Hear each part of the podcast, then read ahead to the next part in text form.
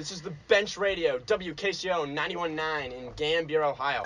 And this will be uh, our final episode of this year um, because we'll all be heading back to home for winter break. But uh, we're excited. Um, this uh, we've got two really good topics to uh, to end this season. But uh, um, no, we're just gonna get right after it. Uh, we have the format today will be our first topic, which will be in the sports kind of category. The second topic we'll be talking about films, and then our third topic will be in the current events, talking about our show, and then also some sports, some movies, um, just all around, um, just some stuff we want to talk about right before we, we hit this end of the season. So, all right, um, uh, I'll start us off with the first topic we'll be talking about. Um, has the intensity of travel in year long sports had a positive or negative impact on the youth sports culture? We'll revisit that topic and explain more what we mean when we get to that part, but that will be the first topic. And then the second topic we'll be doing is um, Mayo or James. Would you guys like to explain uh, the second topic? Yeah, so the second movie, uh, the second topic that we're gonna do is the movie or TV show that makes you like the most uncomfortable. Uh, You you could take that in a number of different ways. Like it could make you anxious. It could make you want to fast forward. It could make you want to stop watching the movie or show altogether. Um, it's just something that really uh, kind of makes your skin uh, skin crawl a little bit. So. Right, and, and we'll revisit all this, and, and this week we're going to do a much better job of contextualizing our questions to make them more broad and, and help the viewer understand our interpretation. Um, so uh, please, uh, if you're if you're listening to us on our Instagram live or the stream um, from WKCO, those are two great options. But if you can't catch our whole show today, we will be posting a podcast. The link is in our bio, and you can check out the whole show and even skip to the certain segments that you want to listen to. But all right, we're going to be heading to commercial break now. We'll be back with our first topic. Thank you guys. All right, we're excited with you guys for our first topic because this is one that honestly I think hits home for all of us and most of our listeners. It's commenting on the subject of the intensity of youth sports and travel sports that our culture has created. I think starting with maybe our generation, maybe a little bit before, but this was not the case in our our parents' generation. Youth sports were were an activity. They were no one was doing year-long sports. No one was just playing football. No one was just playing basketball. It was it was whatever season it was, you played it with your friends. Now, it is a it's almost a business decision. Parents are throwing thousands of dollars at at travel sports and and having their kid do off-season stuff and tr- almost like they're like prepping their kid to not I don't know if it's a professional but like almost like they have to be doing these things to keep up with the times. So the question we're posing today is is that a positive impact on the youth sports culture or a negative impact? Has this revolution per se been a good or bad thing? We're gonna start with I guess James I know where you stand. or no, I guess I, I don't know. I, I don't know. You'll, I'll, I'll, Might as well just kick it off with you. Since, Well, Yeah, uh, you I seem like- super passionate about it. pa- Let's get it going. I'm sorry, I'm trying to be a passionate uh, way about my voice when I'm uh, discussing the topics. But uh, no, I actually have a, a mixed view on it. Um, Okay. Because uh, if we're starting with me, um, that's fine. I, I, I consider that I'm a, you know I uh, I'm a multi-sport athlete in high school. At least I was, which um, I think both. I don't Mayo. I don't think you were a No, m- multi-sport no, athlete. You were a multi-sport athlete. yeah. So what I think's being lost in in youth sports is that multi-sport athlete context of, of people feeling like they now need to put all their eggs in one basket to, to I don't know um, go keep up with everybody else. I'm not sure, but uh, You know, I actually have to disagree with you there for a point. You say you have to put all your eggs in one basket. I actually found that at my school, um, it was actually encouraged to play two sports. Okay. Where it depended on what two sports they were, but the crossover between coaches was really where they, they actually forced kids at times to play another sport. yeah, that's To that, be in season with them all the time. and that's uh that's that's I've, I've actually seen a lot of coaches do that. right. um, I know at least in uh, uh, uh, wrestling culture that it's it's a year long it's a year long Mhm. commitment. Um, there's no there's no multi sport. If you want to be uh, a college wrestler, it's it's start to finish. Really? Yeah, yeah. It's it's a, full time commitment. And then even I remember youth. I mean youth lacrosse at least. I was doing travel stuff Right. in the winter, in the fall. Only only in the winter I wasn't doing travel right. lacrosse. Believe me, I understand that. I know. I bet all three of you can relate to Yeah. that. It almost, and I'm not going after. It's not. It's not our parents. Obviously, it's just the times. Is that almost felt more like a business. It became more of a business decision of like an investment than it became more of like ah well we're doing this you know because it's you know Right. necessarily the what youth sports are meant to be is like this fun like connection with Mhm. friends and like social atmosphere. Well- and not saying it wasn't that. I, I still talk No, to no, like, no, travel I- sports teams, right? Uh, but go on. Yeah, uh, that, I- that's my opinion. Uh, I'll come back and contextualize that more. But let me hear what you guys Right. say. So I, I agree with what you're saying for the most part, and um, something that I've noticed throughout the years is. Um, me and my parents will now joke around about, um, you know, they see other people, like I have little cousins and younger neighbors. They see other kids and their parents going through the old, like, uh, the, the youth sports thing where, you know, the coaches are fighting. It's about Yes. the playing time, who's getting in, who's not, what's fair, who's getting snipped, who's good, who's, like, come on. right, right. I mean, yes. and we look back on it now, and So- we went through the same things when I was growing up, and now we look back and we laugh at it. Like, oh my God, could you believe that? I mean, I'll tell you one thing that I've noticed: the stud football player at seven years old isn't gonna be, you know, uh, the next Joe Burrow. I'll tell you that much. Okay. I I mean, you, you don't. It, you just gotta let it go, and you're. it's hard when you're in the moment though, and I agree that. But my point on it is that I thought at first when you brought up this topic, I was gonna be like, of course, youth sports is way too hard. It's it's too much. It's too much pressure on a child to have to perform at that level for all months of the year in one sport. But I actually kind of think that it's a good thing. I mean, Yeah, it kind of yeah. I think it brings um, a nice culture to youth sports, but I I feel like in a way sports are kind of going in a softer direction. yeah. No. And I feel like it brings rigid, rigid structure to a child's youth and, and, and how they develop. Yeah. Okay. Um, and I, I, I completely everything you were saying. I, I even points I hadn't even thought of. That was that was great. I, you're so right about the the. The parents getting super invested in it, yelling, Right. and everyone's getting super emotional. And then you look at it now and you look back on it, and it's like, man, that was silly. But at the time, it, it seems like it's everything. It's the most important thing. it is. It's all con- It's all Yeah, bubble right, in your right. bubble, right? It's all Um, relative. it's all relative, right? Man, what, what do you think you do? Um, in your experience with youth sports? uh, Um, yeah, so I, I played three sports like for most of my middle school, and then like I kind of transitioned from from uh, three to one, and then uh, so so my take on this, and it's kind of interesting. I I'd spin it a little bit. I'm with Buck here, um, and one part of what he said, I think that sports is intense and like. Uh, intense travel sports is a good thing, but I also think that sports has kind of glorified like participation a lot more than it should. Mm-hmm. Um, when I was younger, you didn't get a trophy for playing, you got a trophy for winning. And like I have I, I, I kinda have a big problem with like everybody gets a trophy. Like I think like what does that tell kids? Like it doesn't there's no com- there's no competitive atmosphere anymore. It's kind of just like you go you go out there, you play your sport and oh, you get a trophy because you played. And like that's something that I think we're seeing a lot more of now and it's kind of representative of, you know, culture. Yeah, I, I, I think personally that, that youth sports and the intensity of it kind of shaped my older self in a way. I mean, the sense of responsibility and pressure. I mean, they're probably really healthy things Yeah. for a kid to go through. I mean, they're not. It's not like an. Un, I mean, to a certain degree, it's unhealthy, obviously, but um, I, I don't Well, think that I think there's it- always a balance. I think it gets unhealthy, and I think it's wrong when it kind of morphs from what's the children's best interest to where parents get involved, and it's about, you know, getting at another parent because they have a disagreement about something about the playing time of their child. That's usually where it stems from. Playing time of my child. Why is my child not playing? Right. right. You usually that's a common theme here, and it usually goes south when two parents kind of get in a disagreement, and now it becomes, oh well, we're not gonna play for that team because that dad is on that team or that parent is crazy, Right, right? right. So I think that's where it gets unhealthy. But like what Mayo was saying with participation and everyone's a winner, not everyone is a winner. The Yeah. winner is the winner. Yeah. Everyone else is the loser. Right. Second, I always grew up learning that second place is the first loser. Yeah. So I Right. I don't listen. It's all everyone. I I understand that you want to make everyone feel included, but I just don't think the way to do that is making everybody a winner because there are winners and losers in life, and as you get older, you will come to find that more and more. Well, and, and just like I said, youth sports shaped me in a certain way because of the intensity of pressure. I think that the effect of everybody getting a winner's trophy will shape them in a certain way that they don't want them to grow up to be, if that makes Absolutely, sense. yeah. So, uh, but then uh, there's also an aspect to, to balance it back out.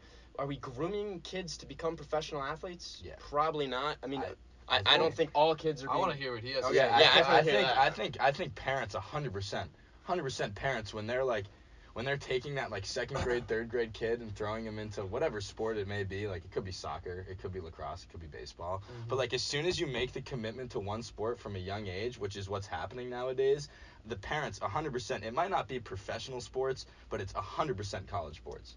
100%. That's a good point. Scholarship. Yes, parents are 100% thinking about like the best place they can send their kids to school and that it's no longer it's no longer just good grades anymore. Everybody has uh, their own thing, you know?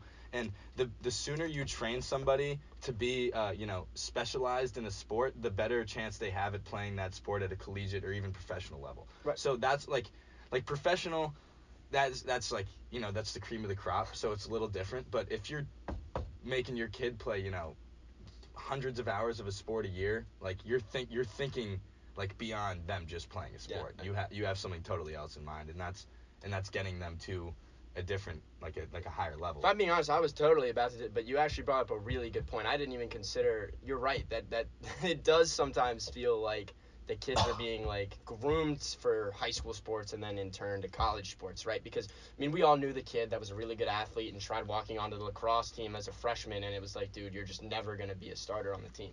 Like you had to have started when you were in second grade to have any shot of Mhm. being a contributor on the team, and that's just the sad truth. Now, back in the '80s or whatever '70s, that just wasn't the case. I mean, it was just like, oh, I want to play Yeah. lacrosse this year. Cool, I'm gonna be a good player on the team. Yeah. Now, sports have obviously gotten so much better, Yeah. and the reason being is because people are playing now 12 years of sports before they even get into college. Right. So there is this fine line of like, I want my kid to have the best experience possible with this sport, but at the same time, do I want to burn him out? Exactly. I That's- was just I was just gonna say that you see kids getting burnt out of sports Right. so much Yeah. faster now. And now, and, and No, then, that's that's very true. Kids do get burnt out. I mean, like, honestly, like I picked up my first lacrosse stick when I was four years old. It was like Ger- Gordon Purdy's like lacrosse camp. Like, what was I doing? I was four.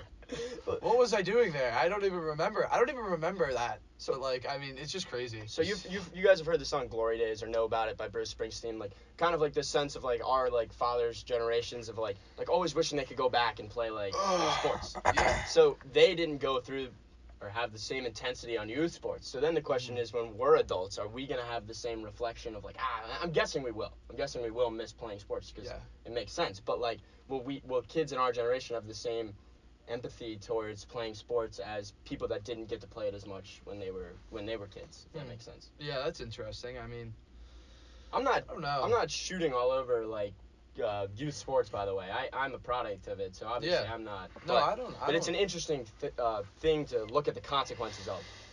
Mm-hmm. I think the more sports you play as the more sports you play as a kid, the better. Yeah. Like, just simply like you just like you're more diverse. You hang out with more people. Like you learn different like you learn different schemes. Like yeah, that's weird, but like each sport has a different like tactic. Like you know, soccer you spread the field. Lacrosse you move the ball. Football you just play hard. I, I don't know. I just I just think the more you play sports and different sports, the more like well-rounded you become as a person. Just like because the more, you know, I think I, I'm just a huge advocate for So- trying. Well, I don't necessarily agree that it has to be sports. Just some activities. If you want to be in the band, or if you want to, Well, if yeah, you want to do something else, if you want to Right. do art, I mean, that is totally fine as well. Like I'm just, I think I'm more of an advocate of True. just do everything, do a little bit of everything, and see what you like. So throw as much against the wall as you can, and whatever sticks sticks. So Yeah. I mean, like I remember playing like probably like every sport, like baseball, soccer, lacrosse, football, everything, even like golf, like everything when I was little.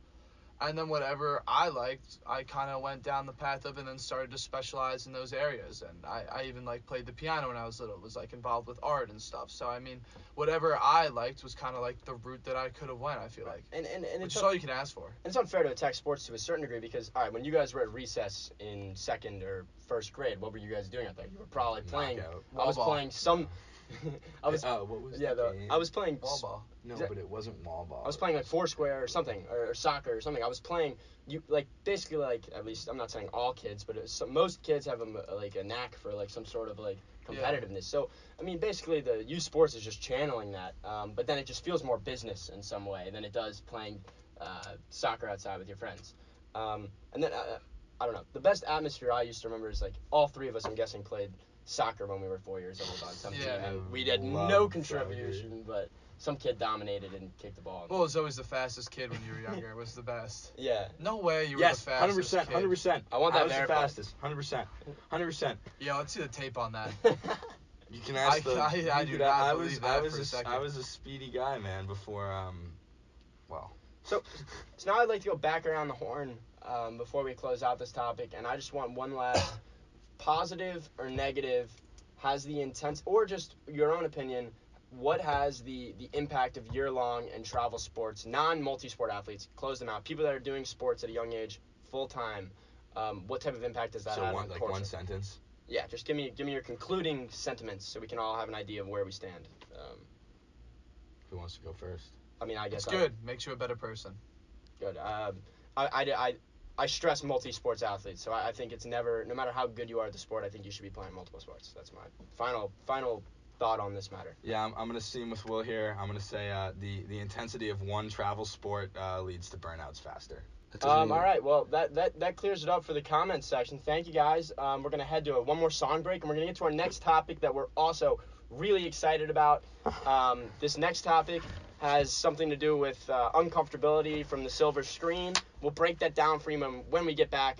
This is WKCO 91.9 in Gambier, Ohio.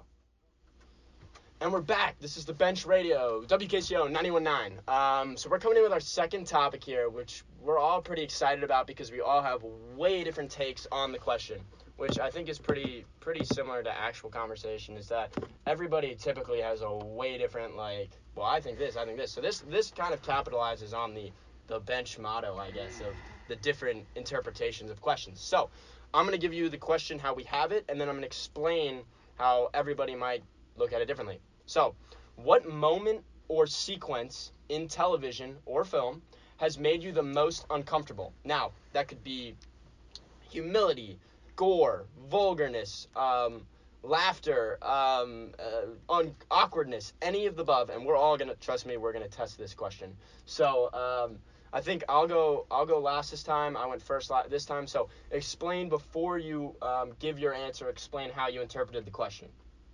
James, You looking at me? I'm looking at All you, right. James. Well, I actually have two different movies and two different scenes, but they're kind of the same, and it's uh, more of a war theme. Um, my first scene is from Saving Private Ryan, and I know a lot of parents like are always like, "Oh my God, the D-Day scene! Oh my God, it's the worst thing ever." I don't think it's that bad, but it is pretty brutal. But a worse scene from that movie that I um, that I recently read about is the um, the slow bleed scene. It's like Sergeant Misley. He's in he's in the house. Um, the Germans are invading. He's on the ground. The German has a knife over him, and he's slowly, slowly, slowly pressing that knife into his chest, slowly killing him. And the worst part about that scene is, the worst part about it is his friend, his partner, is outside, and he won't be able to help him because he's too much of a coward to go in the house and Yeah. fight the Uh, Germans. Yeah. It's such a, it's like I just want to like get up and throw something at the TV Right. because he shouldn't be dead. But then the best part about that scene is the German walks down the stairs, and it's the German that they found previously in the movie, and that guy saved his life and let him live and didn't kill him. So they walk past each other and go their separate ways, which is one of the best scenes in the movie, I think. No, you you you're okay over there? Yeah, I'm just having a moment. I'm Okay. sorry. And then my second scene is from Platoon, when they raid the camp. Right. Explain um, how you how you took the question. Well, just What gruesome, made like think like Gruesome. brutality. Right. just right. like and there's a scene specifically where they go into the house and there's um a disabled kid there and the and the guy's screaming at him, what are you laughing at what are you laughing at what are you laughing at and then he just beats this kid's head in with the backstop of his gun Oh. just leaves Yeah, just like like, awful just- and they just burn down the entire village there's just awful war crimes committed there um, and those two scenes i think just really just i say definitely platoon one kind of stuck with me for a while like that was really really really tough to watch for a really long time Right, and and that's that's the idea of the question right there. Is this this thing that you you can't even watch the scene after you've seen it once because it's just it's so. I mean, it's basically the movie magic where it, it actually makes you so uncomfortable that you can't watch. You're you're you're suspended in disbelief so much. You are experiencing what's happening to such a level that you have to turn away. And that's what I think is amazing about film or television. But let's hear what Mayo's is. I think Mayo's going a completely different route on the question. So uh, let's hear it, Mayo. So so mine uh un- Explain uh, it. yeah so uh, unlike Buck um where his was more like grotesque uh mine is more of like an uncomfortability like an like an anxiety you get from it like it's really cringeworthy and uh so for those of you who have seen Seinfeld um George Costanza is a man of um, a rather peculiar nature, and he's really, really, he has a bunch of scenes where you're just like, man, I like, like me personally, I, I, I have to fast forward through some of this stuff. So, uh, one of one of my prime examples is this man, uh, George Costanza, quite literally acts like he is handicapped. He literally acts like he has some sort of like spasm in his right leg, where he can't walk properly to get a job. He then gets the job and continues to act handicapped, and he keeps this going for weeks until the boss finds out. And I mean, when you're seeing him do the interview and the boss sees him walking with the cane, you're like, oh, don't say it, man. Just just tell him the truth. Like you just have a cane because you Uh, think it's cool. Uh, You gotta skip through the scene. You can't handle it. I can't handle it. oh. I'm sitting there like, what are you doing? Oh man. They're gonna find out, and they always find out. I mean, he's got he's got a number of these, but yeah, like uh, to to put it to put it simply, um, I just I just gotta fast forward. It's just like Yeah. you feel it's a Will Will describes it perfectly. Secondhand embarrassment. I can't watch it because I'm so embarrassed for the guy. Like, what are you doing? Like, yeah. jeez, Yeah. Um. jeez. I uh that's that's a great example, and that that is a completely different effect, obviously, than Saving Private Ryan Platoon. But it is an effect, and that's that's what we're going for. Something that makes you actually kind of like jump off of the screen. And I think in that same vein of Mayo's Seinfeld, that if you don't watch Seinfeld and you watch The Office, Michael Scott has some very similar moments, especially a specific one. If anyone's seen Phyllis's wedding episode, where he gets up and and and talks and does a toast, and he and he just insults Phyllis to her whole family. Right. It's, I mean, Or the Pam, uh, Pam and Jim's one as well. when Pam and Jim's wedding. about the baby. oh yeah, and it, I mean, there's just there's just so many moments where Michael with Michael Scott where you're not laughing, you're more like, I can't believe this is happening. Um, so that that is a that is a great example now of, of what we what we mean by a sequence that makes you uncomfortable, and that's George Costanza and Michael Scott nail that on the with the hammer. Right. So I'm gonna go with a, a completely. Um, I don't even know how to describe this scene: grotesque, gruesome, uncomfortable. However, but I know it had an effect that that still I cannot watch the scene to this day. Game of Thrones, Stannis Baratheon, basically executing his daughter by fire on a cross in support of some god of light. That scene when his daughter is just just begging and crying for her mom and her dad to like take her down and he just everybody just stands there and watches her burn on a stake this innocent girl that had nothing to do with anything it is one of the most like i, I don't know if you i know you guys have oh, both Oh, seen yeah. game of thrones but it is it's one of the most brutal scenes i think It's like minutes long too. It's, It's- not. It's not like they just show like a glimpse of it. Like it's this whole ceremony where everyone is watching, Oh. and It's pretty brutal. It's it's yeah, it's it's hon- it honestly, it really it kind of pushes the envelope for what you can show on TV. Yeah, Like it- I hadn't seen really anything like that on television before, and honestly, I was under the impression that like killing children on screen was a something line was something you didn't really do. a line in the sand Like yeah. especially burning them on a cross with fire. like and that's- showing it Yeah, and, and, and and like hearing her scream like like mom like mom mother like help me help like, me yeah like help me like why are you doing this? and she was already like a like a She uh, was deformed. she She, was had an um, what's it called? The the the rock disease. the rock disease that Oh, one of the yeah, other characters yeah, that's, so she's uh, already Grayscale. ill, and She grayscale. and, and all she wants in the world is just to, like she just spreads joy i mean that's the whole i mean which whenever you see that in game of thrones you should be nervous for that character i mean jeez Right, and they're doing it because the army is dying. They're out of food and water, and Ugh. they're doing it to preserve it. Like they think that this spell will save them. Yeah, Wasn't it the last? It was like kind of the last the last the, resort. la- the last resort for Stannis, and then he ends up after that getting punished for doing that. Yeah. I Yeah. think, right? yeah like Rightfully he so. like they condemn him, like the god of light condemns him for burning this child. well, if we're on the topic of horrible, tough to watch Game of Thrones, Game of Game of Thrones scenes, let's uh, one that immediately came to my mind after you said that is the the uh, I'll just call it the making of Reek. Uh, I think we Oh, all know what we're oh, talking about here. yeah. oh, Um, you can't. You have to fast is forward through that. that is yeah, a sure. very very tough scene. And then um, What, what's the other one? Mr. Bolton mails um, his present to the family of Reek. Ah, yeah. Oh, So yeah. uh, I'm gonna. tough scene to watch there for most of our male viewers. I'm gonna stack up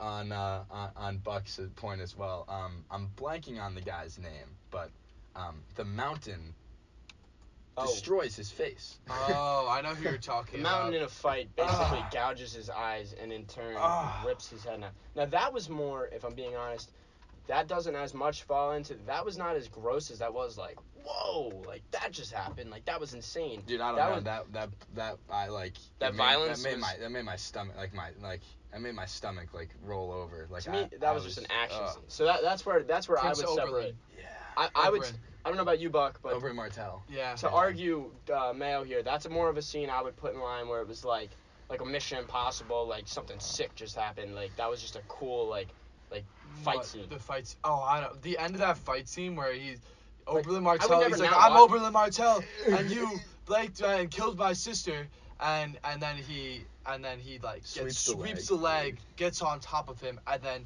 takes his hands and crushes his face into it. Yeah, but that's not something that like I'd watch that again. I mean, I'm, I don't think that makes Yeah. me a wrong person for saying that. Like I think it was a cool fight. it was a really good scene, No, but but it's it a was- little That's a gruesome. lot different than the Reek or the. dude his uh, head explodes I mean, but that, yeah, Yeah. but that's just like a unique way to like in gladiator fight. I mean, I'm not being insensitive to anybody that has had experienced something. I don't that know a lot manner, of people that but- are listening right now that have experienced that. but but that that to me is where so so basically this this brings up now that we've all done our three examples this brings up the question of like film or television or this storytelling's ability to basically like it seeps into us and we're secondhand experiencing what the protagonist or what the person on screen is having. So like that type of power that like film or television has i think is incredible. And i think we've seen it. It's we're, we just gave Mhm. three examples or four i guess but there's so many of these yeah. examples. It's why we watch movies right? I mean what were we just watching we were just watching um, Interstellar. Interstellar. Interstellar, which I mean, the concepts and this idea of people not being able to live on Earth anymore, it, it's get maybe not to the same effect, or we had to like turn away, but all movies have that effect of like making you uncomfortable or antsy, uh, like you know. I mean, you guys know what I mean? Um, I mean, I guess.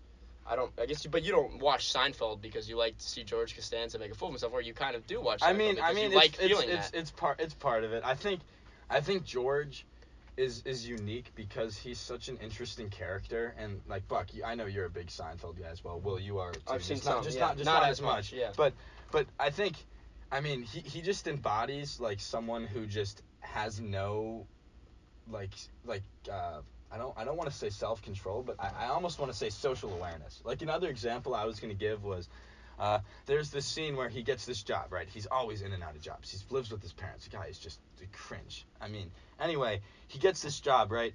And he's been there for a week, and it's this girl's birthday in the office, and Yeah. this guy, uh, much like the Phyllis Michael Scott scene, uh, this guy is going to give a toast to the boss, who's been there, who knows her, he's tenured, Right. everybody knows, and George goes, stops him.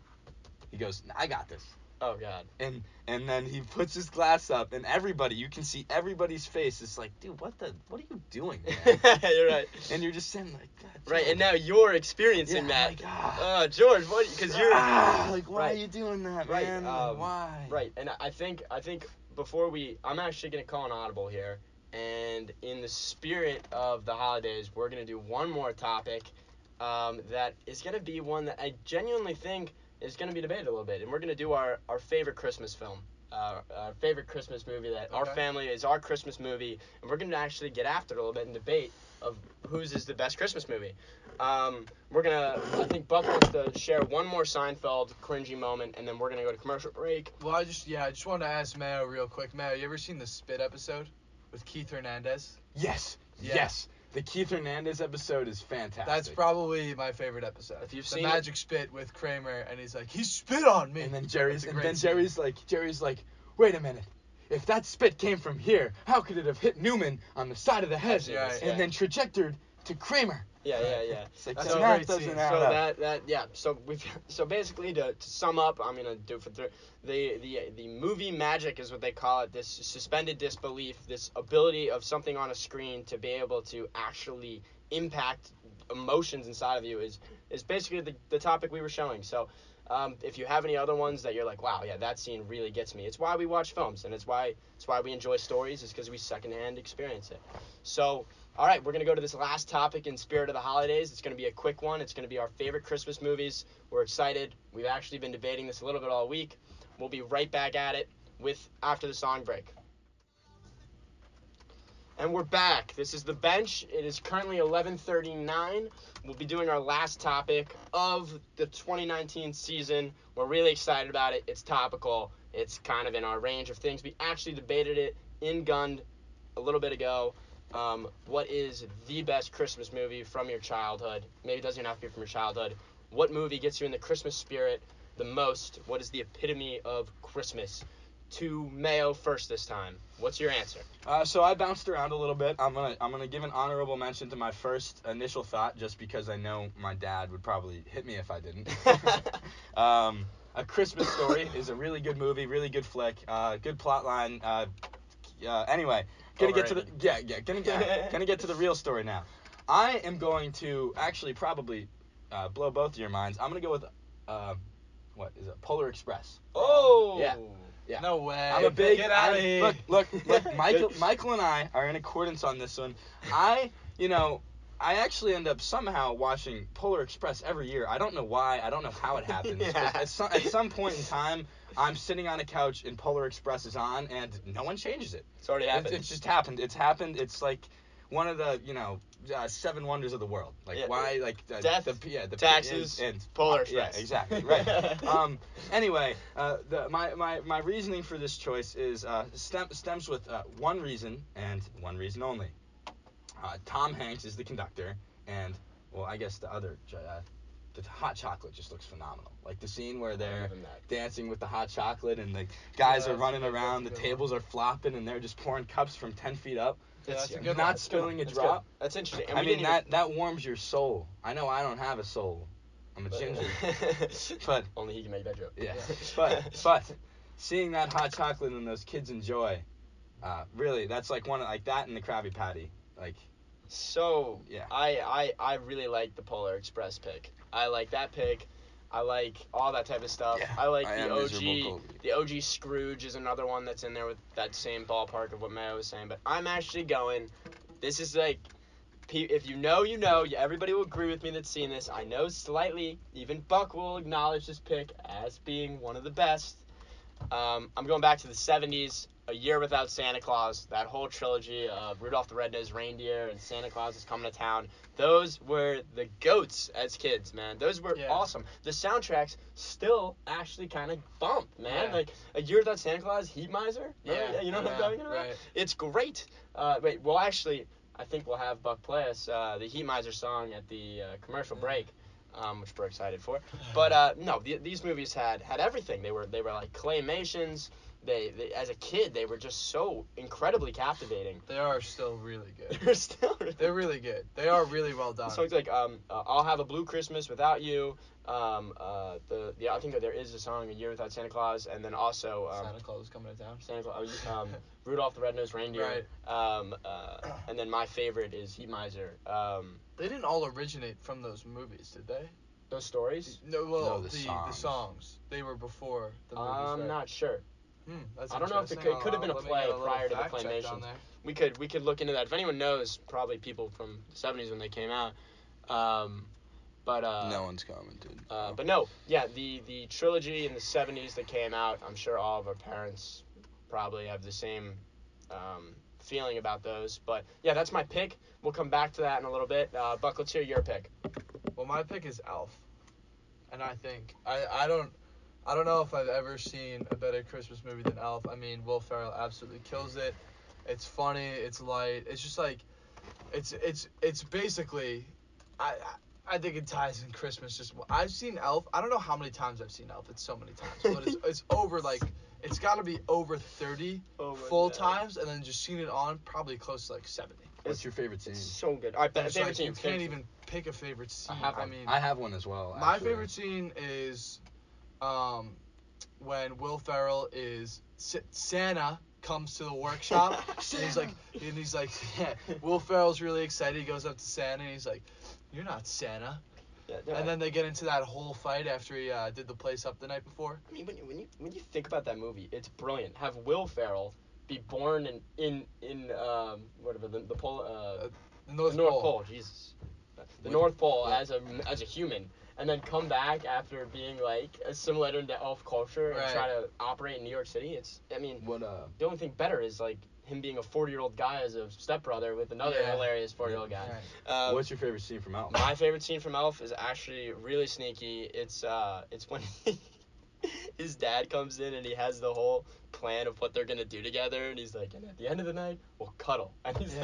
like, and you've got this guy. You know who uh, the father is? He's the um, Sonny in. The Godfather. Yeah. Oh right, Yeah, right, right, yeah, right. yeah, right. yeah, He's Um, Sonny in The Godfather. Yeah, What um he's like, we'll make snow angels, Yeah. and then we'll cuddle. Well, another great So- scene from Yeah, The you tuck Office me is, is uh, he answers the phone. Hi, buddy Elf. What's your favorite color? yeah, yeah. That may be the best scene. Oh, yeah. My favorite scene, I actually have two that I'm kind of torn between. The scene where he's eating the spaghetti and he just Right. covers it in candy and The three just, f- like fingers. chocolate syrup. Yeah. yeah. It's and then uh my and then this one this one is arguably just better for what it is. The scene where he's just picking the gum and just eating Oh, it. off of this- off the street, off the the- street. oh my God. My He's just wa- he- That's disgusting. he's just he's just walking. That's hard to watch. and he just keeps bending over and picking up. little crossover his- event here. Hard to watch scenes with also Oh, great yeah. Christmas movies. It's- Or no, another Buddy the Elf eating the gum off the subway. The other scene that I cringe every time I watch it, but I laugh so hard is when he walks into the best coffee in the in, in the world. Yeah, right. Congratulations, best coffee. Yeah, you finally did it. You finally.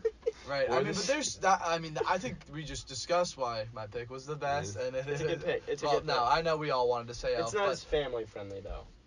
real. Nah, What? maybe What do you is. mean? Dude, I think This- that's like, it's such got, light it's- humor. Yeah, it's got the it's got the perfect family aura to it. Like The- I feel like it never Yeah. oversteps with the humor. The darkest humor in it maybe is when he gets drunk in the mailroom. And like maybe, and it's so hidden. When I was a kid, I didn't even know he was getting drunk. no, yeah, Yeah, exactly. I think and I think like. I, I'm, Yeah. try, I'm I thought trying. it I'm trying to think. Right, of anything. yeah. Maybe, maybe, um, like a like kind of creepy, like maybe a little bit too far for a PG movie is when he's like standing in the shower. Okay, well that's yeah.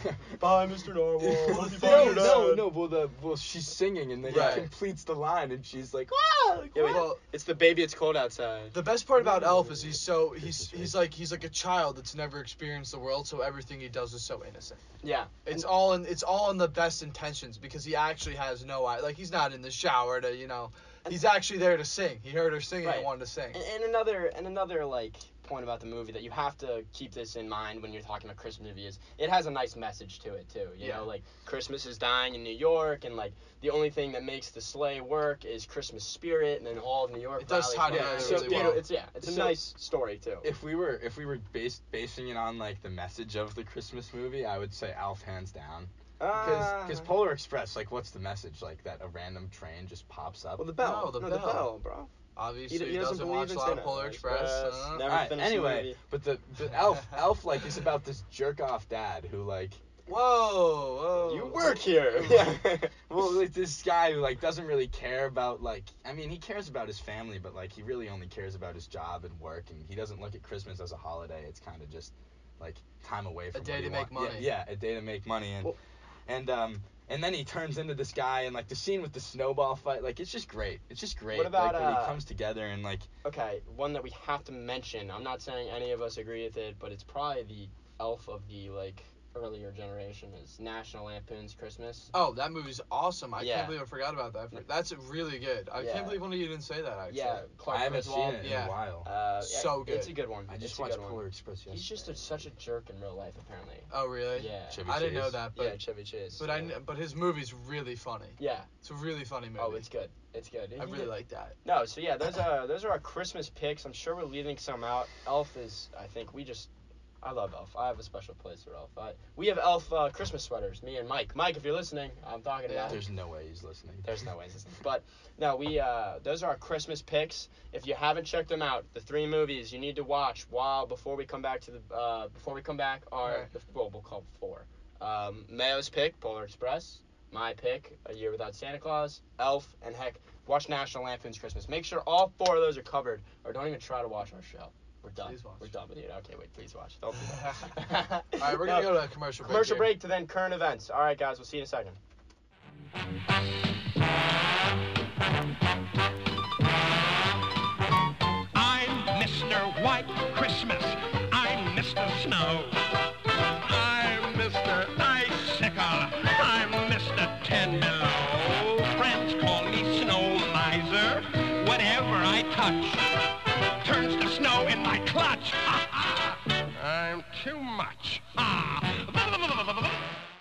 Back. This is the bench. It's currently 11:52, and we um, just got off our last song break. We just finished our three um, discussions for today. We were really excited about them. They went as well as we thought that they could have. Yeah. Um, it was a really good way to wrap up this season. Um, we are gonna take a couple call-ins. Um, you can call Mayo Amarillo's phone if you have the number. You can try him. We're gonna wait a second though. Hold the call-ins because we actually want to get a couple things out Yeah. before we go to the call-ins um, and before we're out of time at 12. So the first thing is, um, if you haven't yet, please check out our podcast when you're go- going home. We're trying to really crank up the numbers and see the response because we know you guys are busy from 11 to 12. We understand that. But the podcast is a really good way to catch our entire show and it, it keeps track of our analytics and we can really get a firm grasp on our popularity and that type of stuff. So please check out our podcast. Now I'm going to move it over to Buck for the t-shirts and uh, merchandise possibility stuff if you have any updates or Right. So well, we just put and out the poll for the T-shirt, and we're gonna we're gonna see how it goes, and um, probably get those. Um, I mean, we're gonna wrap. This is the end of season two bench right here, so I hope we hope to have T-shirts for the general public by season three.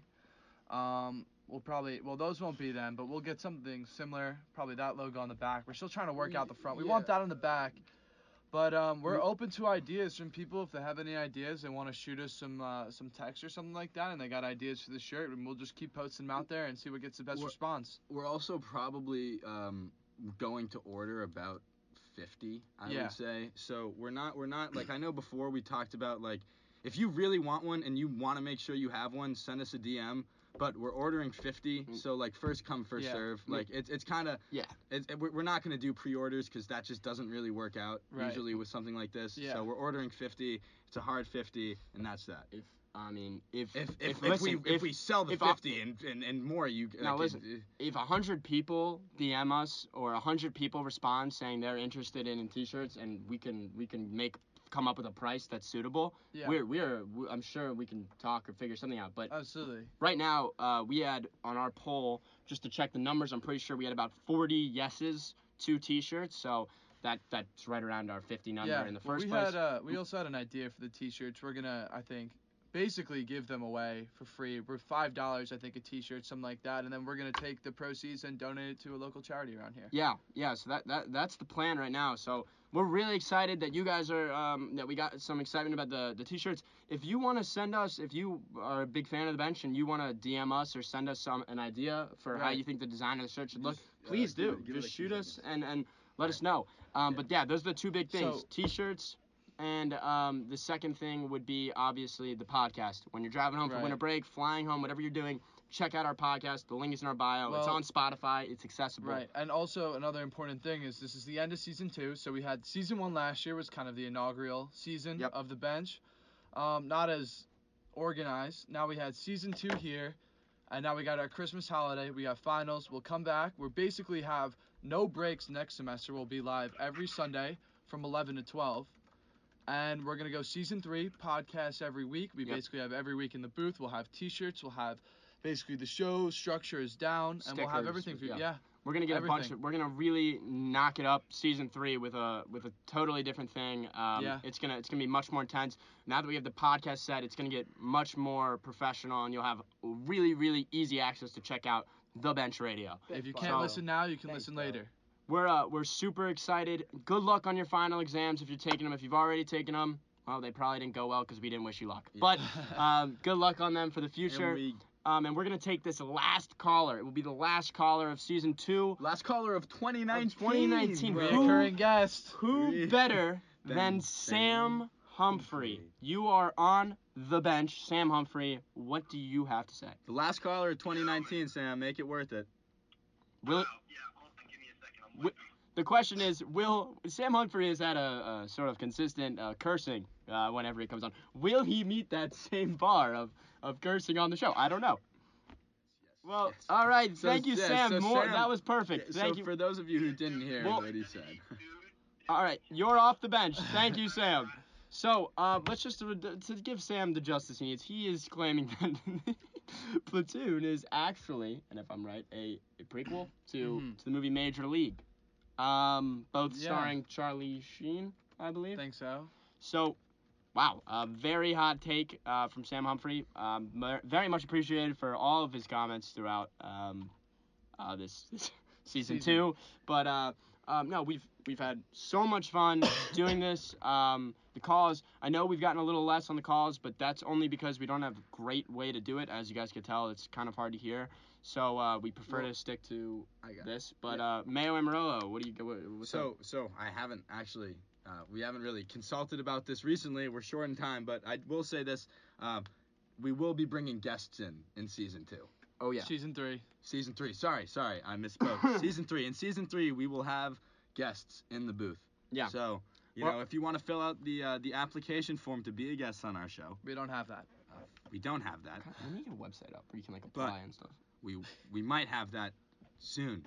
And if we don't, you just text us, and chances are you can Come on the show. probably So, come on the show. If you want to so- be in the bench on the in the booth with the with the guys, let us know. Um, um, we'll actually be in season, so some of our listeners will literally be on the bench with some of us. But uh, no, uh, we're uh, we're we're really excited about this next season. We've got a lot of exciting things with the podcast and and walking billboards of T-shirts. So Right. we're really excited. We've got about a minute left. Yeah, well, Um, that's actually interesting. In season, we're gonna have to let Mazzardi know we're busy 11 to 12 Sundays. We will not be able to practice because we got the bench. right.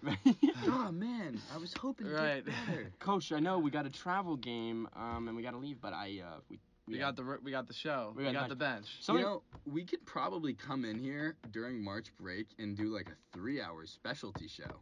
where we can have Yeah, a couple long guests on, really yeah. long podcasts. Yeah, we couple could of interview guys. a lot of well, people. this is all hypotheticals right now. Yeah, uh, Just wanna. The other thing, uh, before we, we hit the last break, um, I would like to say is uh, we're gonna do a better job of being. If we can't get on the actual radio, we're, us three are together like 24/7. So we'll try to get on um, the live streams and uh, run a show maybe if if we could, uh, Yeah. if we don't have access to the booth. Yeah. So we might amp it up to two shows. We're still all in the talking to this, but please check out our podcast and let us know what you think. Guys, it's been so much fun. This is WKCO 919 closing out for the last time in 2019. This is the guys from Yeah. the bench. We'll see you guys next year. Have a nice break. Happy holidays.